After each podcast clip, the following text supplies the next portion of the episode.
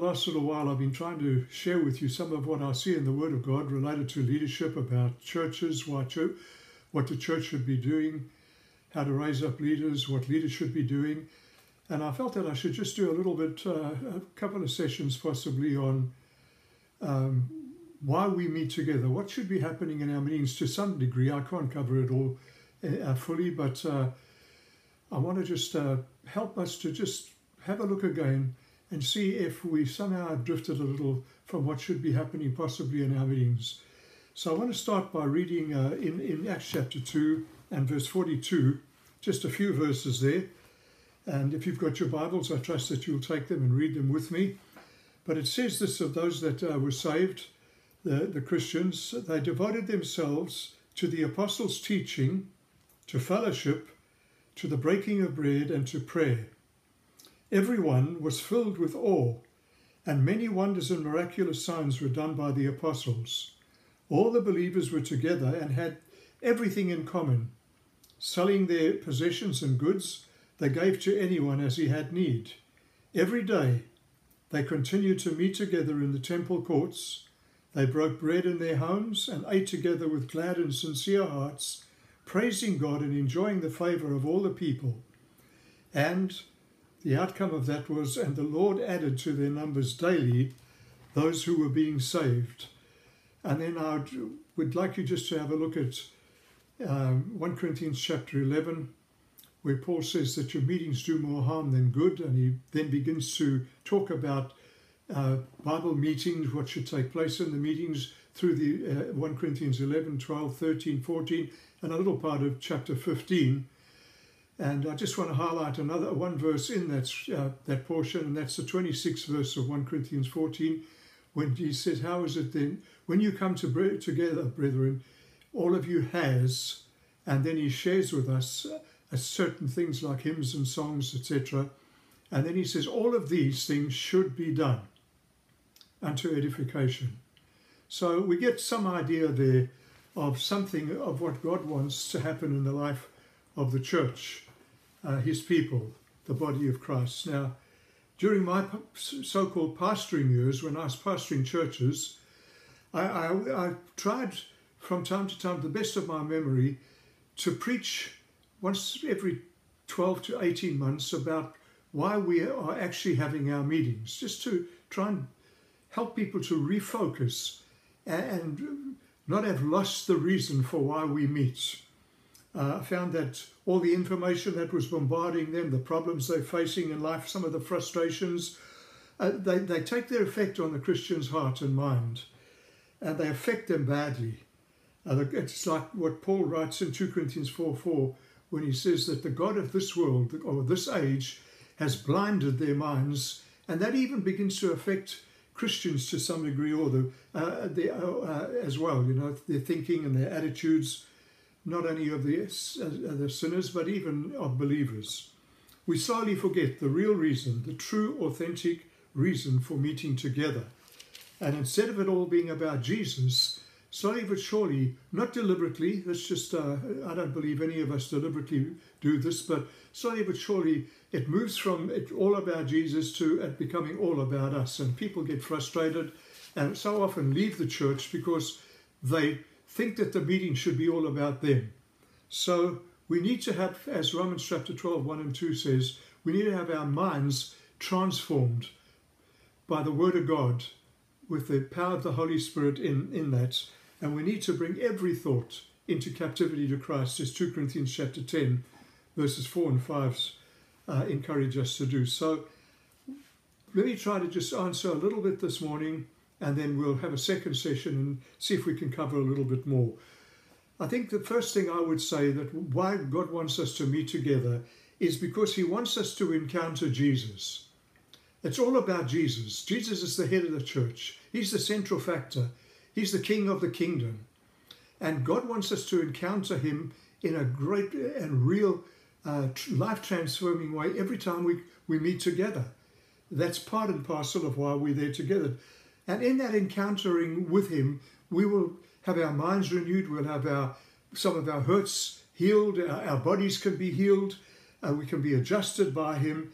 be set free because remember, he said, The anointing is now upon me, and he's anointed me to set the captives free and to do a whole lot of other beautiful things that we see of in Luke chapter 4, verse 18 and 19, and in Isaiah chapter 60, uh, if you, you read those things for yourself. And then, secondly, just remember this that the Holy Spirit will always bring glory to Jesus, and Jesus ultimately glorifies the Father. So when we encounter Jesus, it's by the Holy Spirit helping us to encounter Him as the Holy Spirit glorifies Jesus, and then Jesus ultimately will glorify the Father.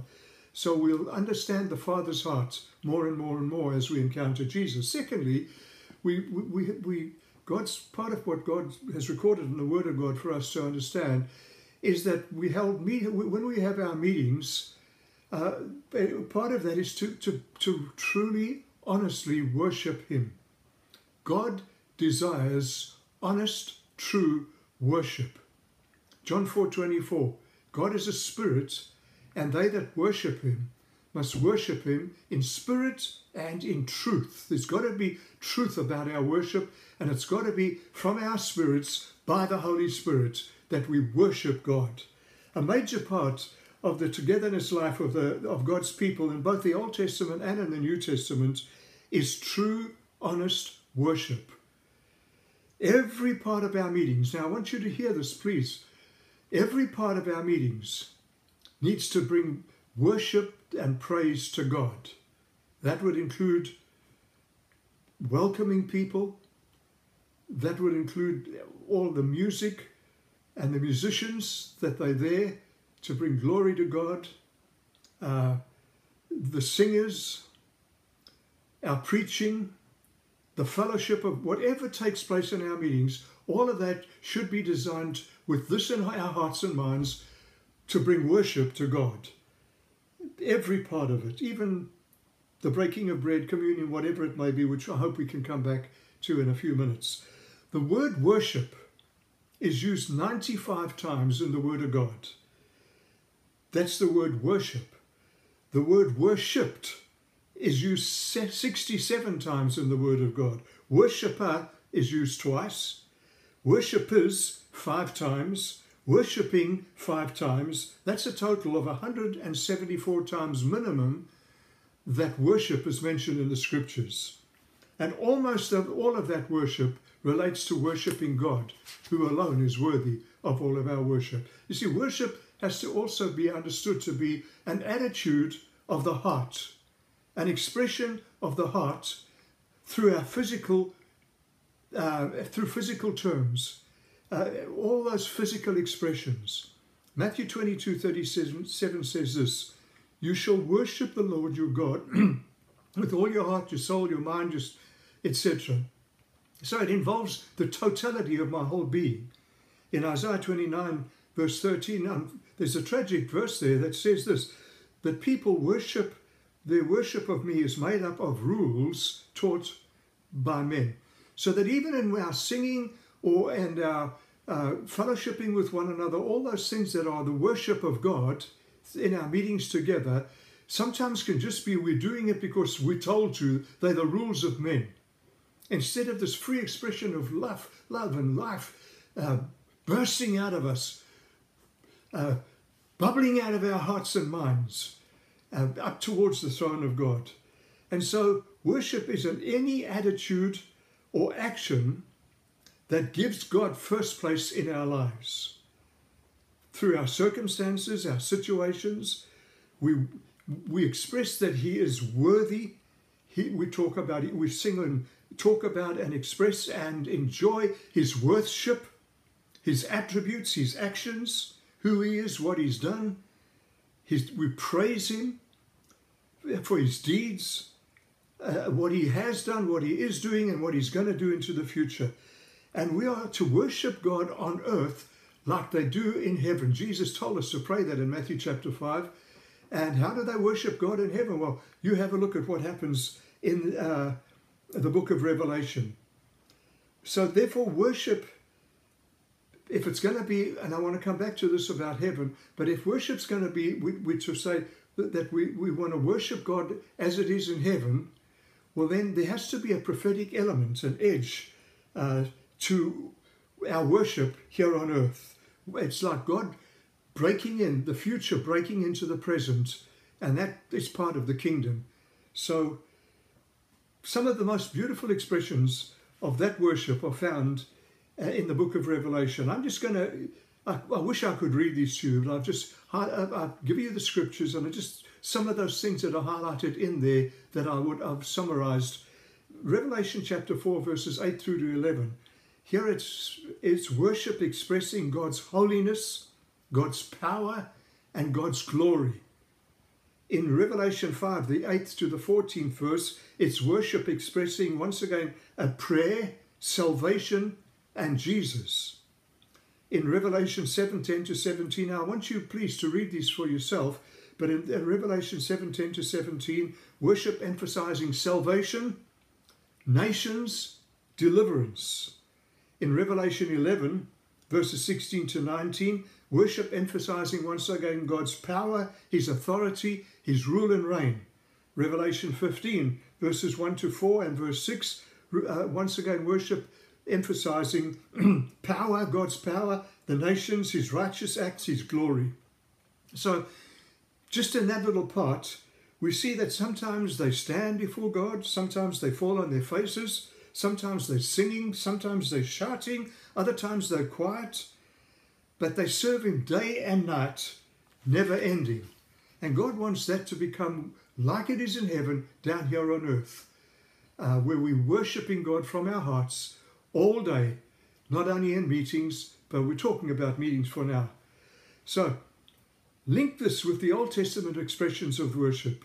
And I, I want to do this uh, by just reading a few of the verses in the Old Testament I want to start by Psalm, what, Psalm 149, uh, uh, verses 1 through to 9. Uh, um, if you would read those for yourself, but I've highlighted a few things here. Where in Psalm 149, the first nine, those nine verses, it says that we are to sing, we are to praise, we are to rejoice, to be glad with dancing, make uh, music, um, inflict vengeance on enemies, punishment, and to carry out the sentence written about them.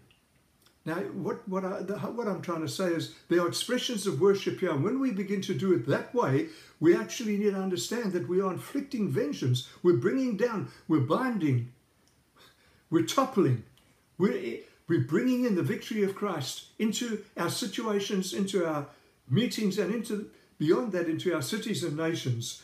Psalm 150.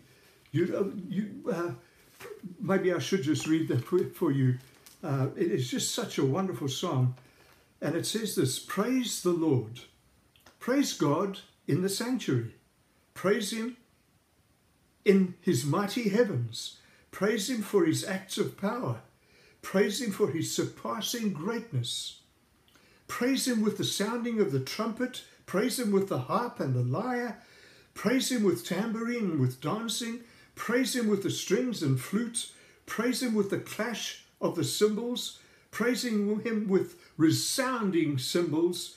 Let everything that has breath praise the Lord. Praise the Lord. So here we see something of what we're talking about when we're talking about worshipping God.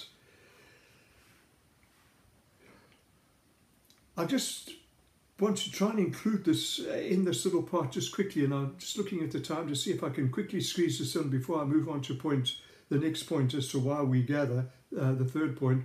But part of worship includes sacrifice. What, uh, what Jesus was teaching, all of the Old Testament offerings were sacrifice. The New Testament teaches that there are still sacrifices. Jesus has fulfilled them all. Everything that the Old Testament stood for, Jesus has fulfilled for, on our behalf. But the New Testament teaches that there's still some sacrifices that believers must be uh, must offer. And I just want to uh, read a few of those to you. Romans chapter 12, verse 1 says this I urge you, brethren, in the view of God's mercy, to offer your bodies as a living sacrifice. This is your true and proper worship. So Worship is sacrificing, bringing myself and saying, God, I'm yours, lock, stock, and barrel. From the top of my head to the tips of my toes, everything about me, I, I, I want to worship you with it. I offer you my, my body as a living sacrifice. Right? Philippians chapter 2, verse 17 says, I'm being poured out like a drink offering on the sacrifice of, the, of service um, coming from your faith. So there's a sacrifice where we oh, offer ourselves for service to serve God in every possible way as a drink offering. And then we see in Philippians chapter 4, verse 18, where uh, uh, Paul says this the gifts you sent, he thanks them for the gifts you sent. These gifts are a fragrant offering, an acceptable sacrifice pleasing to God. So, financial assistance, uh, being available to help, these things are sacrifices of worship and praise to God. In Hebrews chapter 12, uh, 13, verse 15, it says, Through Jesus, therefore, let us continually offer to God a sacrifice of praise, the fruit of our lips. In Hebrews 13, 16, it says, And do not forget to do good and to share with others, for with such sacrifices God is pleased. So, doing good, helping others, speaking out God's word, singing and worshipping and declaring praises to God, all of these are the sacrifices. And then it says in 1 Peter chapter 2, verse 5, that we are to be a holy priesthood, offering spiritual sacrifices acceptable to God. Spiritual sacrifices. In Romans 15, 16, it, it, it talks, uh, it, it, talks about um, priestly duty of preaching the gospel. So, all of these are acts of sacrifice that are all acts of worship. I hope that makes sense. I'm feeling like I'm trying to do this too quickly, but I want to move on because I'd just like to get this one more point in at least. Um, on the third, uh, the third reason as to why we, we attend meetings, something that's recorded in the Word of God, that's on the heart of God, and that is not only are we there to to encounter Jesus and not only are there to worship God in everything that takes place in our meetings, but we're also there to hear from God. The Revelation chapter 2 uh, and chapter uh, 3 and etc. talk so much about he that has ears to hear, let him hear what the Spirit says to the churches. You can see that Revelation 2 17, chapter 2, verse 7, 11, 17, 29, Revelation 3, verse 6, verse 13, verse 22 all of these are speaking, says that God is a communicating, a speaking God. God has something to say to us. And when we come together in the meetings, God wants us to actually hear his voice. And so we need to develop a listening ear. In Luke chapter 8, 18, verses 18 to 21, I'm just highlighting one part here. Jesus says this consider how you hear or how you listen. How? Can't just take things lightly. We can't be distracted. We need to. Uh, uh, how are we listening? How are we interpreting what he's saying? Are we interpreting through all the hurts in our hearts? Are we interpreting through all the abuses we've. Or are we uh, listening? This is my Father speaking to me. And he has something to say to me. And the something is going to be life transforming and it's going to bring solutions to my life. I'll touch that again in the next session. And then also in John chapter 12, verses 47 to 48, Jesus talks again about how we listen. Be careful. And in Mark 4:24, he says, "Consider not only carefully how you, which is what, how you listen." Luke chapter 8, but in Mark chapter uh, chapter 4, he says, "What you hear." Don't take it lightly. Don't just fob it off. What God says needs to be embraced, and with the help of the Holy Spirit, needs to be transforming our lives as we obey Him, cooperate with Him, and move forward. And so, God speaks to us. How do we hear from God? We hear, first of all, through the preaching and the teaching. In Acts chapter 20, verse 27, Paul said, For I have not shunned to declare to you the whole counsel of God. Our preacher, the preachers should be sharing God's word with us, and we need to be hearing from God what the preachers are bringing to us. Why? Because those preachers have been listening, have been waiting in God's presence, have been waiting upon God, have been asking God to help them to give have words that are needed at this time in the life of the church we're leading. And You've got to learn to hear what God is saying. And, and, and when we begin to come to a meeting with that hard attitude, we begin to see how to cope with life's problems. There are things that come from the preaching of the Word of God that will help people to look, deal with uh, life's problems. And that's why God has given us teachers and preachers. Uh, we need them and we need to hear what God has to say. We also, not only through the preaching, but we hear God through the gifts of the Spirit. And that's why it's so important that we use and make room for and allow the Holy Spirit to operate through all of the priests, all of the believers. In actual fact, 1 Corinthians 12 7, and I'll just remind you of this again, says this that the phanerosis or the panerosis of the Holy of the Spirit is given to every man to profit therewithal. And it says later on in that seventh verse that that that word means the proof that God is there, the shining, the evidence that God's in our midst is the gifts of the Holy Spirit. So we must ask God to help us as a church to move into being able to hear through the gifts of the Spirit. And 1 Corinthians 14, verses 1 through to 5, verse 26, once again, it's through the gifts of the Spirit. And then we hear God also through psalms, hymns, spiritual songs. You'll read that in Ephesians chapter 5, verse 19 and 20.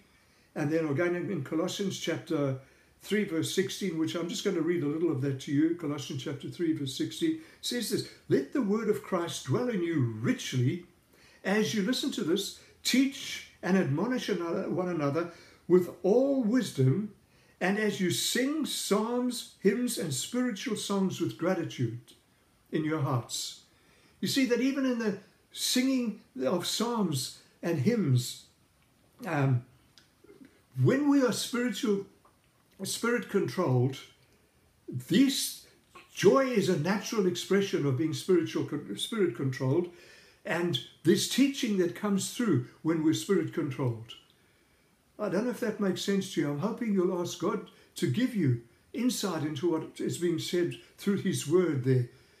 That singing spiritual songs and psalms, etc., with gratitude in our hearts, releases into the hearts of believers things that help them to grow and to be edified. Let the word of Christ dwell. Let's to live freely, be at home with. Let the word of Christ dwell in you richly. And so out of that word that's dwelling eh, within a, that we admonish and teach one another with all wisdom. So, Psalms that can include Old Testament, the Psalms that we read of in the book of Psalms and elsewhere throughout the Word of God. There's Psalms all over. But hymns, which are songs of praise, and spiritual songs, all of these have to be expressions of Bible truth, and all of them need to be spontaneous. And then we can hear from God also through the prophets, like Paul did from Agabus, etc.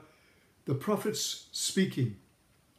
And then we hear from God through conversations while we're just in fellowship with one another. That's why God wants us to not just have fellowship with the back of someone's head, but an, an encounter, something real, koinonia, deep, love, commitment, covenantal blessing, where we receive from one another just through conversation. So many times my life's been touched by believers just sharing in conversation with me. And that, like God says, that's the answer you've been asking for, isn't it? You've been asking the question, you're asking for some guidance, there's an answer. Through the contributions, another way that God speaks to us is through the contributions, the gifts of aid, the help given by one believer to another. Uh, saying that God, in all of those things as we we give, we help, we make available, like they did in the book of Acts in that two, second chapter, verse 47, etc., and again in Acts chapter 4. Uh, you'll see the same thing, I think it's verse 42 there as well, but all of those things, expression of giving and loving and being available, are really saying to believers, God cares for you. It's God speaking to them through those gifts. You can look at 1 Corinthians chapter 16, verses 1 to 4, 2 Corinthians chapter 8, verses 1, from verse 1 right through to uh, chapter 9, verse 15. So all of these things tell us that God cares for us, that he's, He understands us and He has solutions for our, for our problems. Those are just three of a few things I believe we need to see. God, are these things still taking place in our meetings, or have we come with the wrong motives? Have some things begun to slip and slide, and we're no longer doing it like the Bible wants us to? So help us by the Spirit of God to do that in accordance with the Word of God. And I ask that with these believers, Father, that listen today for all of their churches. And I ask it in Jesus' name with praise and thanksgiving, for you so good to us all. Thank you that we belong to you and you are ours, our portion. In Jesus' name, amen.